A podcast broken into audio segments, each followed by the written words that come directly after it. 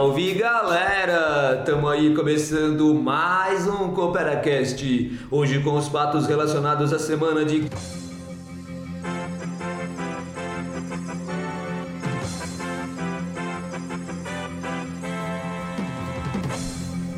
E aí galera, aqui é o Chico, professor de Biologia da Cooperativa do Saber, e estamos vindo com uma edição especialíssima do CooperaCast. No último dia 1 de junho de 2019, nós gravamos a nossa aula magna sobre o tempo lá na Unicamp. E para você que não pôde participar, ou também para você que quer lembrar de tudo o que aconteceu, nós vamos aqui dividir essa nossa aula magna em três partes. Você vai ouvir agora a primeira parte com os professores Vini, de português, Ivan de física, Oz de química e João Lucas de português também, trabalhando um pouco sobre o tempo. Vamos lá? Oi de novo, agora que tá gravando, né? A gente pode começar de verdade. Valeu por todo mundo ter vindo, espero que vocês gostem bastante. A gente vai começar, então vamos conversando um pouquinho. A ideia é trabalhar sobre o tempo na aula magna desse ano. E aí vocês vão perceber que ao longo da aula a gente vai tentando fazer algumas coisas um pouco diferentes, né? Porra! Ficou agora o microfone. A gente vai ter, já anunciando aqui, vai ter um o Rafa escondido de técnico de som. Então do nada ele vai brotar assim, ó. Essa participação especial. É bem especial. Isso, e combina com o banheiro do Oz. É uma coisa muito boa. É, para começar mesmo, assim, para a gente começar a falar, para quem não conhece, então, para quem está chegando, está vindo de fora, a, a cooperativa todo ano a gente monta, a gente tem alguns eventos dos quais a gente se, se orgulha muito de ser uma cooperativa de professores. E um desses eventos é exatamente a aula magna. E por que isso? Porque na aula magna a gente simplesmente junta todos os professores, ou boa parte né, de todos os professores, não todos vão apresentar, mas todos participam de toda essa criação. E a gente vem sempre trabalhando algum tema, inventando algum tema, quebrando a cabeça, alguma coisa que seja bastante interdisciplinar ou transdisciplinar, né, como os, os, todos os títulos vão mudando nesse, nesse dia a dia. E, e, a ideia é exatamente a gente mostrar para todos vocês, para todos os alunos, como que um determinado tema ele pode ser trabalhado de maneiras completamente diferentes, de maneiras completamente, às vezes, tortas e obscuras, que de repente você olha e fala assim, ah, beleza, eles vão falar sobre o tempo. Quando você olha que o tema da aula é tempo, talvez algumas disciplinas sejam mais clássicas, né? algumas disciplinas sejam mais diretas do que, que elas vão falar. Então, de repente, você olha e fala assim, ah, beleza, vai falar sobre o tempo? Então, já sei que o pessoal da física vai trabalhar com o tempo, vai começar a mexer com os delta T da vida. Ah, vai falar sobre o tempo? Nossa, então o pessoal da história vai ficar aqui deitando enrolando em cima disso, vai começar a trazer todo o baú da história nisso aqui, mostrando todas as coisas que acabaram acontecendo. Só que aí quando a gente olha e fala assim, beleza, mas e, e a galera da, da, biologia? E a galera da matemática? A galera da, da geografia? E a galera de português? E a gente faz o quê? A gente senta e assiste também. Mas a ideia é perceber que ou cada professor tem algo a contribuir, talvez, dentro da sua disciplina, ou também quebrar algumas expectativas. De, de repente você olhar, ah, certeza que eles vão falar sobre isso, e de repente você olha e fala assim, caramba, como assim? Porque é exatamente isso que vai ser fundamental, é isso que vai ser importantíssimo para você na hora do seu vestibular. Você sabe que vai ser cobrado de você no final do ano. Você sabe quais são as matérias, você sabe qual é o conteúdo, mas você não sabe quais são as perguntas. Então você vai se deparar com uma pergunta ali que de repente você olha e fala: Jesus amado, o que eu tenho que escrever nesse negócio? E aí vai ter que esperar alinhar os planetas ali para baixar aquela luz divina para você escrever alguma coisa, de preferência certo. E aí, nessa situação, muito do que a gente vai discutir hoje com vocês vai exatamente tentar, ou a gente espera pelo menos, é que a gente consiga abrir um pouco a cabeça de vocês para começar a trabalhar com esses assuntos com as maneiras não tão convencionais. E dessa maneira, a gente consegue mostrar, a gente consegue trabalhar em mostrar deixar bem claro para vocês que a educação é bem mais do que ficar na sala de aula. A gente consegue mostrar para vocês exatamente por que, que nós somos muito mais que um cursinho. Porque trabalhar com apostila, abrir a apostila e vomitar conteúdo para vocês, isso é qualquer lugar faz. Agora, trazer todo mundo no sábado à tarde aqui, juntar e lotar esse ciclo básico, coisa que nem as disciplinas da Unicamp fazem, isso nem, nem todo mundo consegue fazer. Isso é uma coisa muito especial. Então, quando a gente viu o tanto de gente inscrita, quando a gente vê agora todos vocês aqui, é uma coisa que a gente se orgulha bastante, a gente está hoje, desde ontem à noite, a gente vem conversando no grupo, de repente, ó, oh, estamos com tantos inscritos, tantos inscritos, tantos inscritos, tá assim. A gente começou a ficar super animado, a gente ficou super empolgado e super feliz. E estamos tentando, né, a gente vem tentando aqui discutir bastante isso, deixar essa aula o mais redondinho possível. E eu espero, na verdade, todos nós esperamos que sejam momentos bons, que vocês gostem, que vocês aproveitem bastante tudo que a gente planejou, tudo que a gente pensou. Lembra que se der certo, vai ser muito legal. E se não der certo, vai ser constrangedor, o que também é muito legal. Tudo bem? Por isso que é muito importante a participação de vocês sempre, sempre, sempre nisso. Beleza?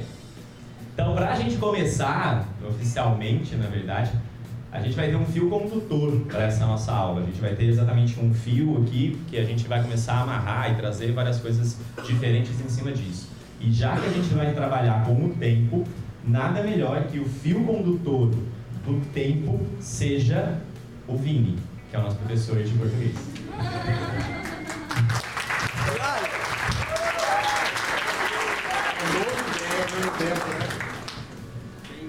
Mas já vai começar o bullying? Puxa. Numa ideia de que o tempo deve ser positivamente aproveitado, sem tempo, irmão, é que eu o meme mais utilizado na internet em 2019. Mas afinal, o que é aproveitar bem o tempo se cada pessoa tem uma percepção diferente do que é esse aproveitamento?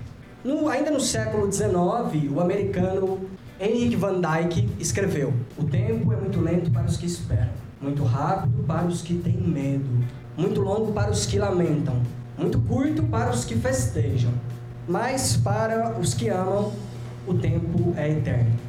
Não segurando seu ímpeto artístico, Salvador Dali pintou o clássico, a clássica persistência da memória, que é uma das principais obras de artes da história da humanidade e que com relógios distorcidos mostrou que o nosso tempo é diferente do tempo do relógio. Legião Urbana cantou que temos nosso próprio tempo. Boa tarde, Cooperativa do Saber, sejam todos muito bem-vindas, muito bem-vindas a essa, a essa aula magna incrível. Vai ser uma aula magna histórica para a cooperativa. Que vocês tenham uma tarde muito feliz, de muito aprendizado. Tá incrível, vocês não sabem o que está por vir aí.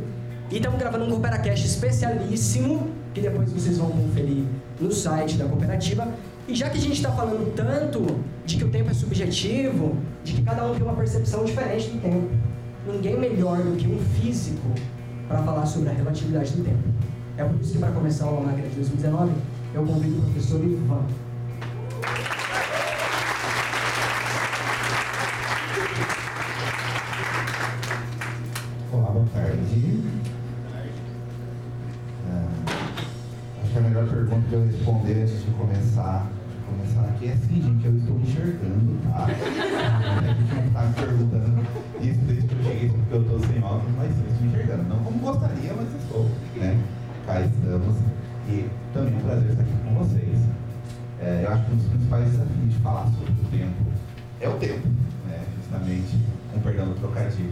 Porque a gente poderia ficar aqui para sempre discutindo o tempo, que ainda assim é um tema que se parece inesgotável.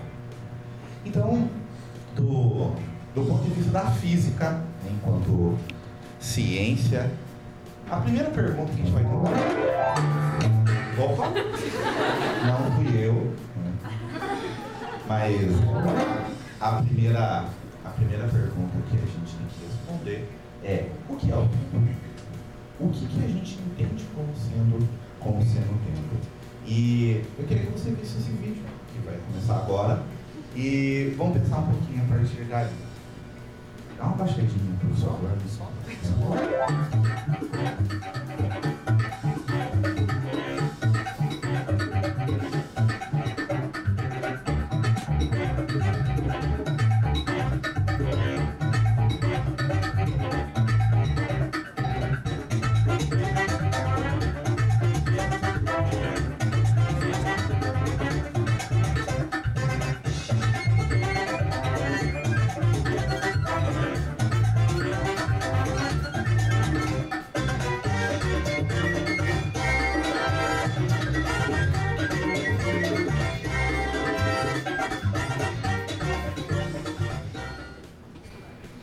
Bom, gente, é uma pergunta simples de a gente responder. O que tem de estranho nesse vídeo?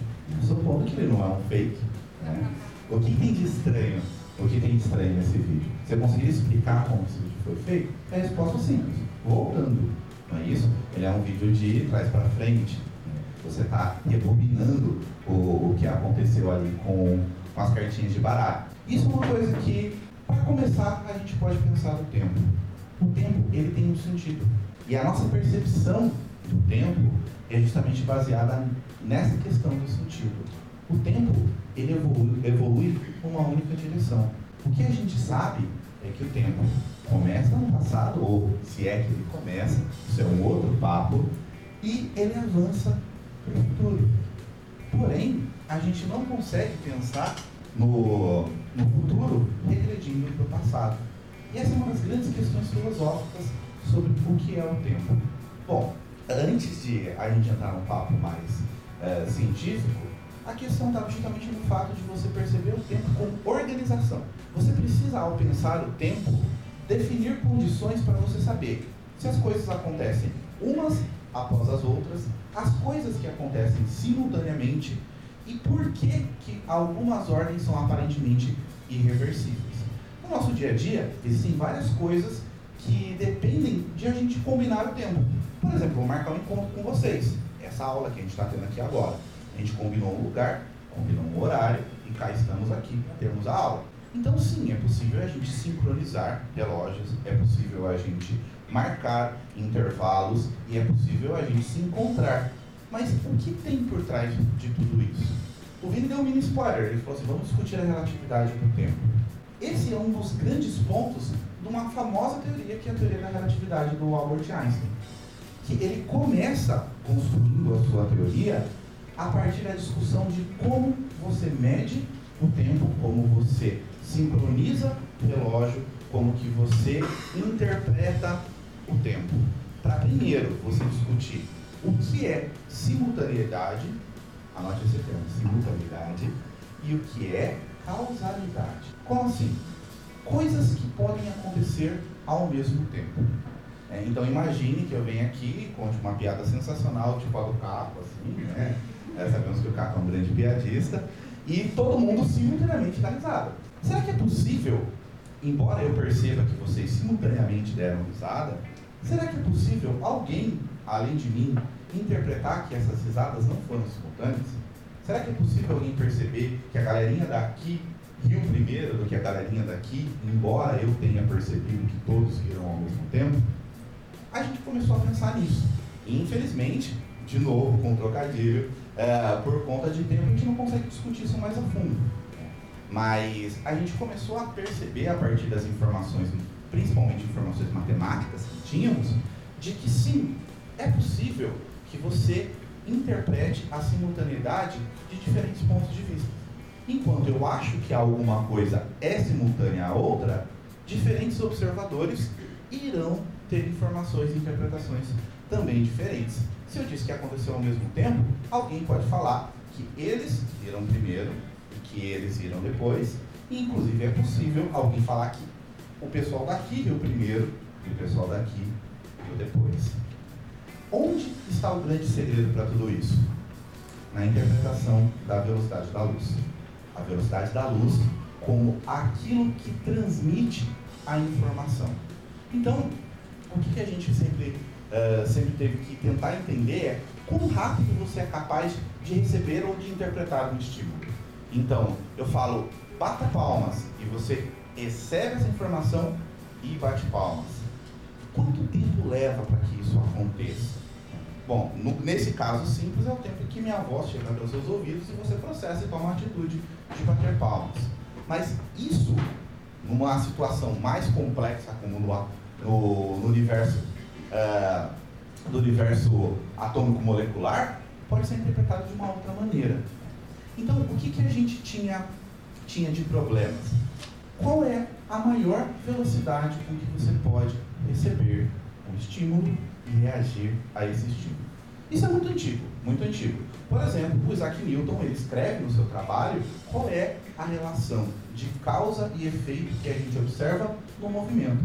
Quando eu vou dar uma aula de dinâmica, introduzindo as leis de Newton, eu começo dizendo que a dinâmica estuda a causa do movimento. Então eu vou empurrar o meu celular aqui e a causa é o empurrão, o efeito é o quê? O celular sair do lugar. Então eu empurro, causa, ele sai do lugar, efeito. Será que é possível o celular sair do lugar sem eu empurrar ou antes de eu empurrar? Será que o efeito pode preceder a causa? E é aqui que a gente entra na discussão do será que é possível eu sair do futuro e regredir para o passado? Então é aquela, é aquela discussão clássica. Se eu consigo inventar uma máquina do tempo, voltar alguns, alguns anos no passado e encontrar a minha versão passada e me matar antes de que eu invente essa máquina do tempo. Isso é possível? A gente tem um problema lógico aí, não é? Se eu voltei para o passado e me matei, eu não criei a máquina do tempo. Mas se eu não criei a máquina do tempo, eu não voltei para o passado e eu não me matei. E é onde a gente vai chegar com tudo isso. Bom, a discussão é bem longa, mas basicamente o que a gente tem é a simultaneidade relativa. Você pode interpretar diferentes pontos de vista para dizer se duas coisas aconteceram ao mesmo tempo ou em qualquer ordem, porém a causalidade não, ou pelo menos por enquanto não. A causalidade, ela depende da preexistência nessa relação. A causa sempre precede o efeito. Para que isso seja possível, uma conclusão matemática e lógica que a gente uh, chegou é a velocidade da luz é a maior possível para qualquer informação sendo transmitida. Isso traz algumas consequências estranhas, que, por exemplo, o Einstein apresentou para a gente na teoria da relatividade especial que é essa figura que é bastante, bastante conhecida dos livrinhos de física aqui, ó, ela está exemplificando a diferente percepção do tempo em referenciais uh, em repouso, uns em relação aos outros, ou em movimento, que é a dilatação do tempo. Não vou discutir a, a, a imagem com vocês, mas vocês já devem ter ouvido de uma história muito famosa, que é o paradoxo dos gêmeos ou mesmo a questão de o tempo passar mais rápido para alguém, enquanto que para o outro ele passou mais devagar. Se você assistiu Interestelar, você deve se lembrar disso, né? Do cara que foi lá, perto do buraco negro, falou com a filha dele, a filha dele tinha envelhecido, e assim por diante. O tempo, sim, ele pode uh, passar de maneiras diferentes para referenciais diferentes. E isso é uma das primeiras consequências da teoria da, da relatividade especial. Legal. Porém, isso sempre foi desenvolvido pensando que a gente tinha um limite, que a gente tinha uma fronteira, que seria qual? O tempo. O tempo, na verdade, como sendo aquele cara que impede que você inverta a relação de causa, de causa e efeito.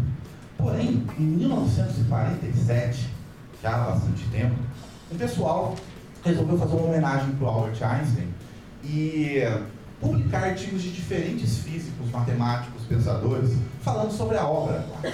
E um cara, de nome difícil de falar, eu acho que a pronúncia é Gödel, ele escreveu um artigo para homenagear o Einstein, usando a teoria da relatividade e a partir dela concluindo que era sim possível você voltar no tempo.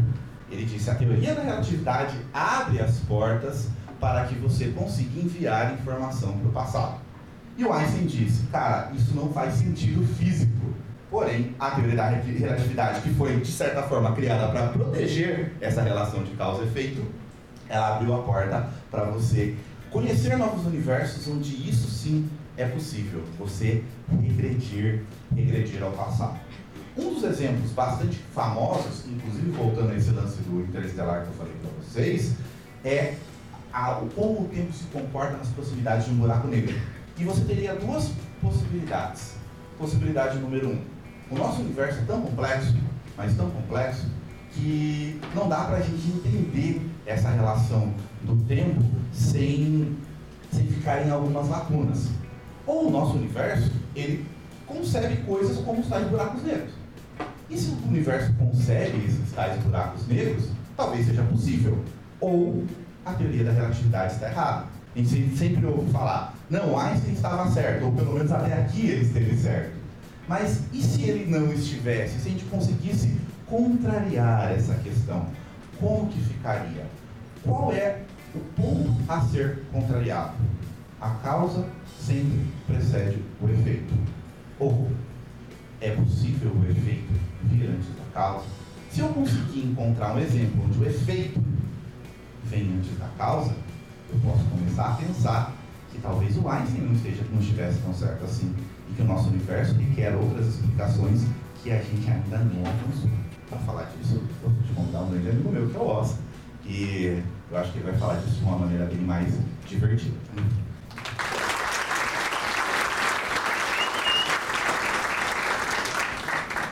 Galera, quando a gente começou a estudar o mundo quântico, aquela história dos átomos e das partículas subatômicas, cara, uh, o universo que já era complicado ficou muito mais.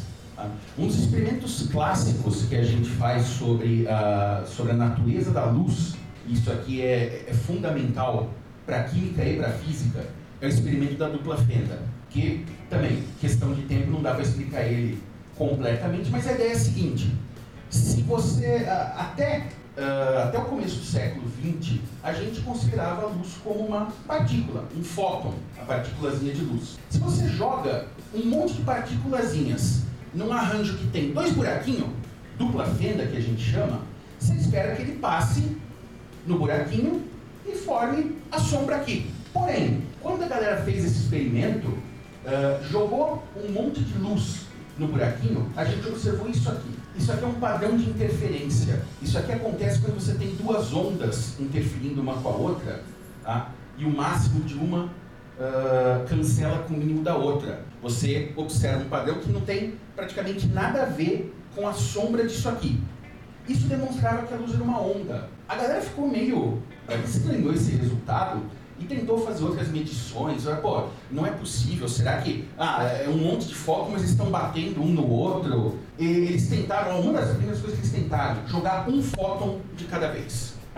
Que não é possível né, um fóton só ele passar pelos dois buraquinhos. Ele passava um fóton de cada vez, a gente observava esse padrão. Então o pessoal se perguntou, falou, pô, não é possível. Ele tem que estar tá escolhendo um ou outro. Vamos tentar observar qual buraquinho ele está se direcionando. E quando você faz isso, galera, isso aqui é destruído. A gente observa isso aqui. Parece que o bicho sabe que a gente está observando ele e fala, opa, pera, deixa eu parar de agir como uma onda, porque me descobriram aqui. E qualquer medição faz isso aqui. Um outro experimento que o pessoal fez foi tentar colocar um detector depois da fenda. Como que eles faziam isso? Pega o feixe, passa por uma fenda, coloca aqui um cristal que pega cada fóton, absorve e produz dois. Então você tem aqui um par. De acordo com a posição do par, um do par vem para um detector, o outro vem para o outro. Nesse detector aqui, a gente vai observar o padrão de interferência. Nesse detector aqui, você vai contar de onde veio o fóton. Se ele veio dessa fenda, ele vem para cá, se ele veio dessa fenda, ele vem para cá. E para garantir que não fosse dar pau, o pessoal colocou esses detectores aqui depois disso aqui. Demora mais tempo para chegar aqui do que aqui. Ah, beleza. O cara vai fazer o, o, padrão de interferência e depois a gente observa o gênio dele aqui. E quando eles fazem isso, o padrão de interferência é destruído. Então, de alguma maneira, esse cara aqui sabe que o gênio dele, no futuro, vai ser detectado. E ele sabe que ele não pode fazer um padrão de interferência. Aí o pessoal falou, não, pera, não é possível, tem alguma mágica nesse bicho aqui que está tá acabando com esse experimento, está destruindo o padrão de interferência. Eles fizeram outra, e aí aqui, experimento da escolha casada com borracha quântica. Os nomes são os melhores. Eles pegaram esses carinhas que estavam vindo aqui para a gente detectar, colocaram num espelho semi-transparente, de modo que metade vai para o detector e metade vem para esse lugar aqui, que tem um monte de espelhos que destrói qualquer informação. O cara que chegou aqui, você não sabe se ele vai ter um padrão de interferência, você não sabe de que fenda ele veio. E quando a galera faz isso, o resultado é que, se você comparar esses caras com o fóton que a gente sabe o caminho, ele está fazendo, ele diz, fala, não, eu fui detectado. Se você compara esse cara com os fótons que vieram para cá, a gente não tem um padrão de interferência. Então o cara sabe, depois que ele bater nessa tela, se ele vai ser detectado ou não lá no fim. Isso aqui, cara, tem um nó na cabeça dos físicos que até hoje a gente não sabe resolver. A explicação mais simples é que, de algum modo, essa informação está viajando de volta no tempo. Existem outras explicações possíveis? Sim. A gente ainda não tem uma resposta definitiva para esse experimento, mas as explicações ficando cada vez mais esotéricas. Desde uh, uma explicação que consegue prever tudo isso aqui, sem envolver viagem no tempo, confirma a hipótese de Copenhague, de que esses fótons aqui, na verdade, enquanto eles não baterem, eles não têm estado nenhum, ou eles têm todos os estados possíveis. Esses fótons passaram por todos os caminhos possíveis. Outra explicação trivial, para explicar isso aqui, é que não existe livre-arbítrio. Tudo está determinado logo no começo. Esses caras, quando foram criados, eles já sabiam para qual fenda ia cada um e se ele ia ser refletido aqui ou não, se ele ia ser detectado ou não. Então, pessoal, em termos de pensar no tempo, hoje, quanto mais a gente se afunda nisso, mais a gente fica estupefato. Então, quando te falam que ah, o tempo é alguma coisa objetiva, bem definida, meu, nem aqui nas nossas ciências exatas a gente está conseguindo entender direito o que é isso. Galera, eu espero que tenha dado para a gente dar uma, um panorama disso daí e, Vini, continua a discussão.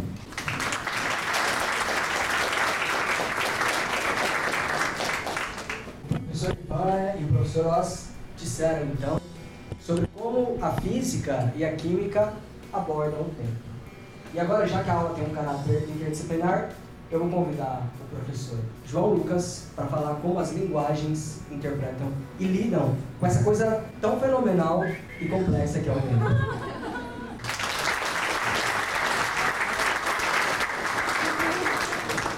E aí, Marinha, tudo bem? Boa tarde. Eu acho que vou falar que o Rafael risada aqui de mim. Ó, não bullying, tá? Trouxe uma colinha se esqueci. Marinha, é o seguinte. Primeiro eu queria dizer que é uma, uma honra estar aqui com vocês. Primeira vez que eu participo da Diga. Estão ouvindo bem? E, e, é muito simbólica a presença de vocês aqui. Eu acho muito legal começar a falar disso rapidinho. No momento que a nossa universidade tem sofrido tanto ah, ataque, tanto, tanto questionamento sobre a sua importância e relevância, a ver o povo aqui dentro participar do Unicamp, tomar um, um, local, isso é muito simbólico. Então, parabéns pela presença de vocês aqui. Fico muito emocionado, todo mundo está emocionado de ver vocês aqui. E, na verdade, vocês estão ensaiando uma coisa que vão fazer muito ano que vem, a partir do ano que vem, ou no Unicamp, ou na Unesp, na USP, ou numa universidade particular. Eu acho que vocês estão ensaiando uma coisa muito legal a partir do ano que vem. Parabéns e obrigado pela presença de vocês aqui. Vamos começar então? Pode passar aí? Ah, eu passo. É mesmo? Beleza. Então para lá é para frente, é isso? Ah. Isso, não, não, bicho. Não, tudo bem. Ah, agora sim. Vamos lá. É, eu queria falar um pouquinho de linguagens e, na verdade, romper com uma ideia que a gente aprende lá no ensino médio, que geralmente os professores, para talvez tentar ser mais didático, a gente divide a, área da linguagens, a língua portuguesa, em redação, gramática e literatura. Quem sofreu isso no ensino médio? Acho todo mundo, né? eu também. Tem, tem escolas que até no fundamental já divide redação de português. Mas na verdade eu queria lembrar que tudo isso, todas as partes, compõem justamente a língua portuguesa. Então minha intenção aqui é dizer o que a língua portuguesa pode contribuir nessa discussão sobre o tempo. Não só a literatura, não só a gramática, não só a redação ou interpretação de texto, mas todas essas áreas pensando um pouquinho sobre o tempo. Tudo bem? Então não é só gramática. Queria falar um pouquinho das áreas que a gente tem na Coopera, beleza? Eu coloquei esses três, esses quatro autores aqui para lembrar um pouquinho das discussões uh, e da relevância deles. Eu acho que essas imagens mostram como que a passagem do tempo para a literatura faz muito bem. Né? Nós temos aqui Luiz Vaz de Camões, um autor clássico do século XVI, talvez o grande primeiro autor é, da língua portuguesa, um português, escreveu o que mesmo, velho? Dos Lusíadas, e tem uma obra que cai no vestibular Unicamp, qual que é? Os sonetos, que tem lá um conjunto de sonetos do autor. Você já leu? Tem que ler para Unicamp, ok? Então nós temos aqui o Camões, nós temos o Machado de Assis, a presença dele aqui não é só porque talvez ele seja o grande autor brasileiro do século XIX, mas porque eh, nós discutimos muito nos últimos dias a, a representação do Machado de Assis. Né? Não sei se vocês viram essa discussão, mas ao longo do tempo, principalmente no século XX, houve uma tentativa de clarear a pele do Machado de Assis. E num país tão preconceituoso como o nosso, a gente sabe por que isso aconteceu. Como assim um grande autor brasileiro é um negro?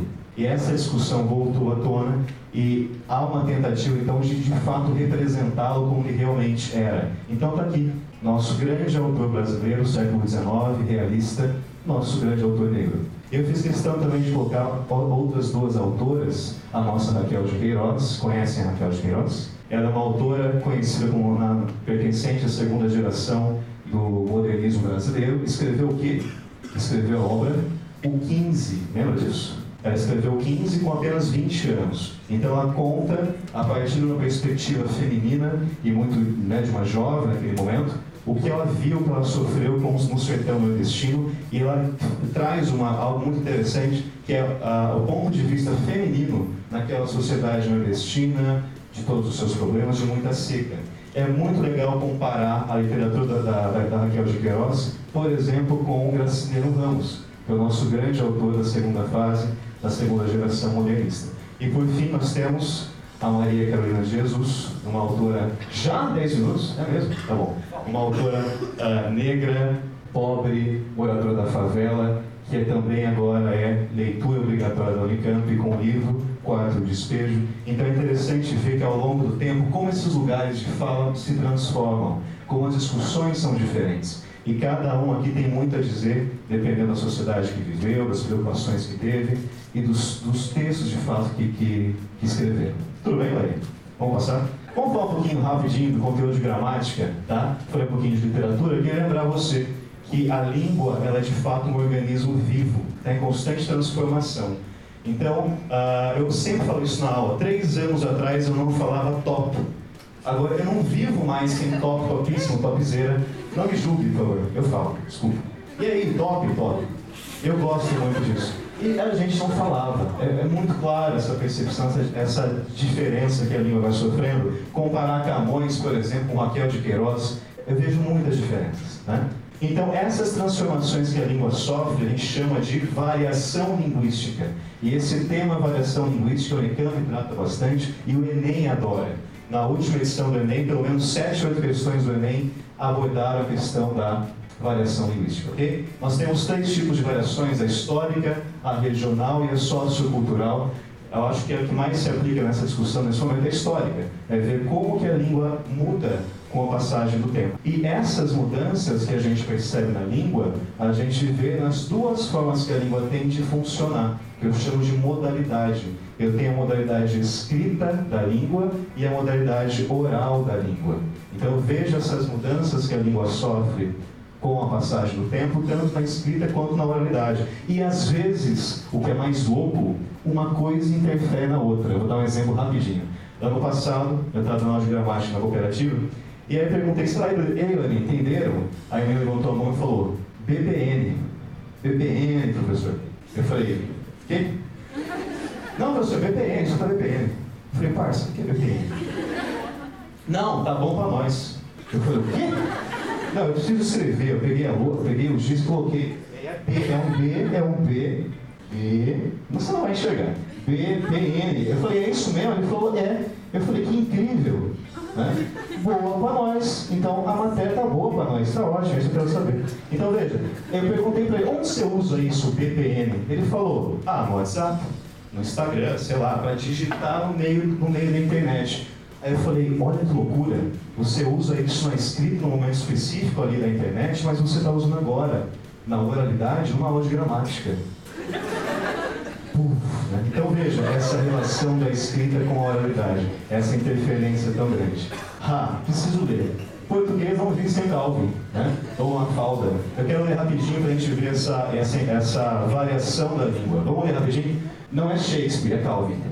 Aonde vais tu, delinquente infante? Haverá ainda vilania que não tenhas cometido? Fazes mau juízo de mim, ajo intempestivamente, e o Zefir mais elaborado ostenta mais tramas do que eu.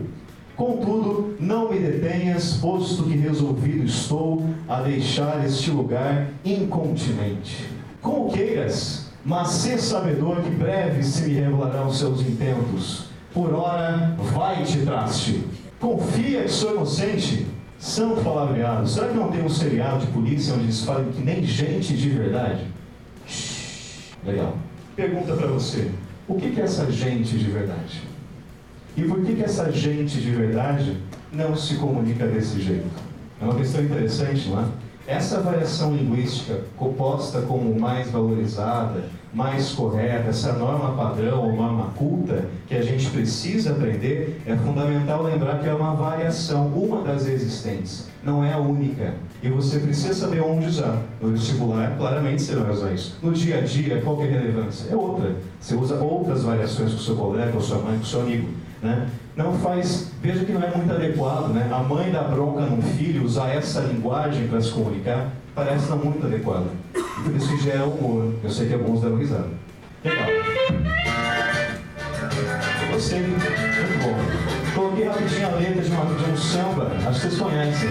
O samba do Ernesto, do Antônio Barbosa, é um samba da década de 50 e é muito legal ver a letra é totalmente contrário, nem parece a mesma língua, aquela do Calvi e da música aqui. Totalmente uma outra variação.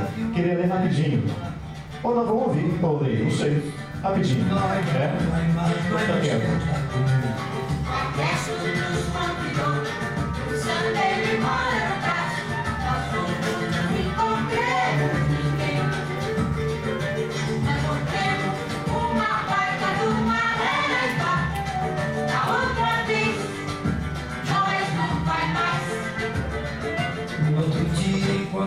Netas que pediu desculpas, mas nós não aceitemos. Isso não se faz, alimento. Nós não se importa. Você conhece a música? Conhece? Eu queria só uh, chamar a sua atenção para algumas coisinhas. O Ernesto nos convidou para um samba em Maio Braço, nós fomos e não encontramos ninguém. Nós voltemos uma baia, uma ré, mas outra vez não vai, não, não, não vai mais.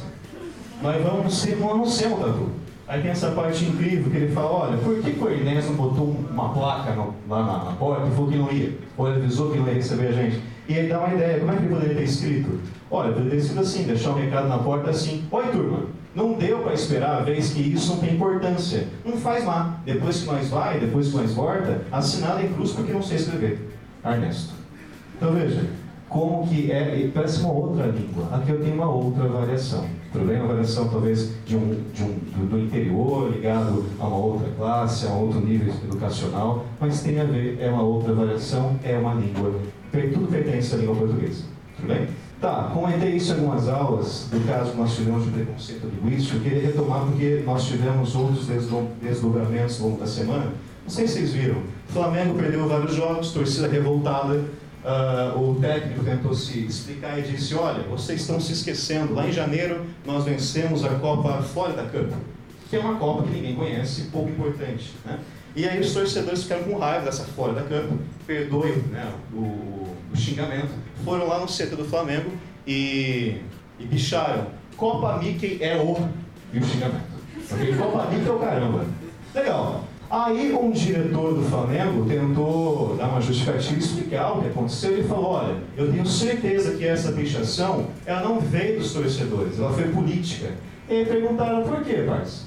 Ele respondeu, de, da forma como foi escrito Mickey, todo certinho, não foi a torcida, aquilo é político. E eu te pergunto, qual que é o problema aqui? O que ele está falando? Está escrito Mickey corretamente, uma palavra estrangeira, então foi a torcida. Quem está pensando? Quem está ligando? Quem está comparando?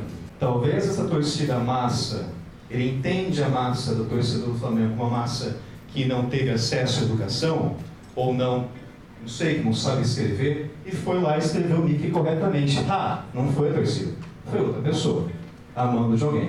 E o mais interessante é que isso revoltou alguns torcedores, e alguns dias depois, outros torcedores foram lá e fizeram outra pichação que está aqui do lado. Copa Mickey é o caramba, agora foi político também, fizeram questão de lá, ah, é, é para escrever errado, para provar que somos nós, tá bom, a gente vai lá e escreve errado. Se é esse o problema, somos nós mesmos. Interessante, não faz sentido esse tal de preconceito linguístico quando a gente leva em consideração essa variedade existente na língua. Tudo bem? Queria falar um pouquinho rápido de produção de texto de redação e mostrar como que os gêneros textuais também vão se modificando com o decorrer do tempo. Nós temos aqui um, um jornal Gazeta de Notícias do século XIX e eu tenho aqui a Folha da Manhã, dois jornais de, de circulação grande do século XX. Qual que é a mudança que a gente tem aqui do 19 para o 20? O que você percebe? Veja que aqui é um conteúdo, uma grande quantidade de textos escritos, aliás, é só texto escrito. Né? Cada linha, cada pedaço é muito bem aproveitado, o papel era caro, tinta era cara na época. Então, o máximo de informações possíveis escritas tinham que aparecer logo nas páginas. Eu tenho que aproveitar muito bem. Com o tempo, houve um avanço tecnológico e agora eu posso mesclar um pouquinho imagem com texto. Mas ainda veja, tem muito texto, né? tem, muita, uma, tem muito texto escrito ainda. Poucas imagens, e as poucas imagens ainda em preto e branco. Agora, como é que é o, como é, que é o jornal no século XXI? Olha a mudança. O que isso mostra para gente? Além desse gênero textual jornalístico ter se modificado, nós nos modificamos. Nós, enquanto leitores, nós nos modificamos. Se antes eu focava muito no texto escrito, agora veja só, há muito mais imagens do que, do que textos. Muita coisa justifica isso, talvez a velocidade do dia a dia, muitas vezes uma imagem consegue ser mais explicativa do que muita outra coisa, do outros textos, mas o legal é que como esses gêneros vão se modificando. Tudo bem? E aí eu queria focar rápido. Existe uma, é, um, um, texto, um gênero textual chamado crônica, conhecem? E é um texto narrativo bem curto, que mostra para a gente, faz uma reflexão sobre o dia a dia, um momento específico do dia. E eu separei uma crônica breve do Rubem Braga, que eu queria ler rapidinho com vocês. Pode ser?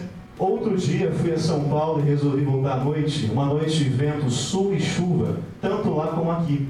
Quando, quando vinha para casa de táxi, encontrei um amigo e o trouxe até Copacabana. E contei a ele que lá em cima, além das nuvens, estava um luar lindo, de lua cheia e que as nuvens feias que cobriam a cidade eram vistas de cima, enluaradas, colchões de sonho, alvas, uma paisagem irreal. Depois que o meu amigo desceu do carro, o chofer aproveitou um sinal fechado para voltar isso para mim. O senhor vai desculpar, eu estava aqui a ouvir sua conversa, mas tem mesmo luar lá em cima? Confirmei, sim, acima de nossa noite preta enlamaçada e torpe, havia uma outra, pura, perfeita e linda. Mas que coisa! Ele chegou a pôr a cabeça fora do carro para olhar o céu fechado de chuva. Depois continuou guiando mais lentamente. Não sei se sonhava em ser aviador ou pensava em outra coisa. Ora, sim, senhor. E quando saltei e paguei a corrida, ele me disse um boa noite e um muito obrigado ao Senhor, tão sinceros, tão veementes, como se eu lhe tivesse feito um presente de rei. Como assim? Está tão escuro, está chovendo tanto. Está uma noite tão feia. Você está me dizendo que lá em cima das nuvens está um luar maravilhoso? É. E quando esse motorista deu conta dessa realidade, ele falou um obrigado e um boa noite tão sinceros para esse narrador que parece que ele tinha recebido, acabado de receber um presente de um rei. É incrível como o mesmo acontecimento, de pontos de vista diferentes, eu tenho interpretações tão diferentes. Eu tenho aqui um gênero textual, crônica, que se dedica a isso, a reflexão do tempo, seja ele passado, presente, futuro. Tudo bem, Larinha? Espero que vocês tenham gostado. Aproveitem o dia de hoje. Obrigado.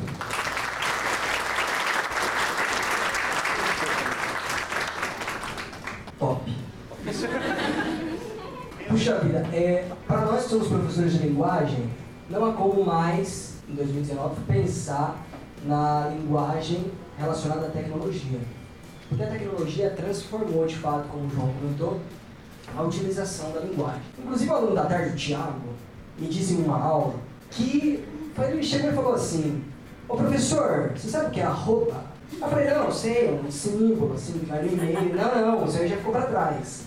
Agora, o arroba é uma pessoa. Aí eu falei: Será que alguém tem um nome? Alguém, algum pai pôs o nome da filha arroba? Aí, não, não, não é isso. É que quando você vai se referir a uma pessoa na internet, agora você põe arroba. Então assim, arroba, quero um beijo, algo do tipo assim. E eu fiquei assim, espantado com aquilo, eu fiquei chocado, eu anotei na minha agenda, assim. E eu até sonhei à noite com isso, tão surpreso que eu fiquei, porque é algo impressionante, assim, é algo que eu não tinha dimensão de como a linguagem está estritamente relacionada com a tecnologia.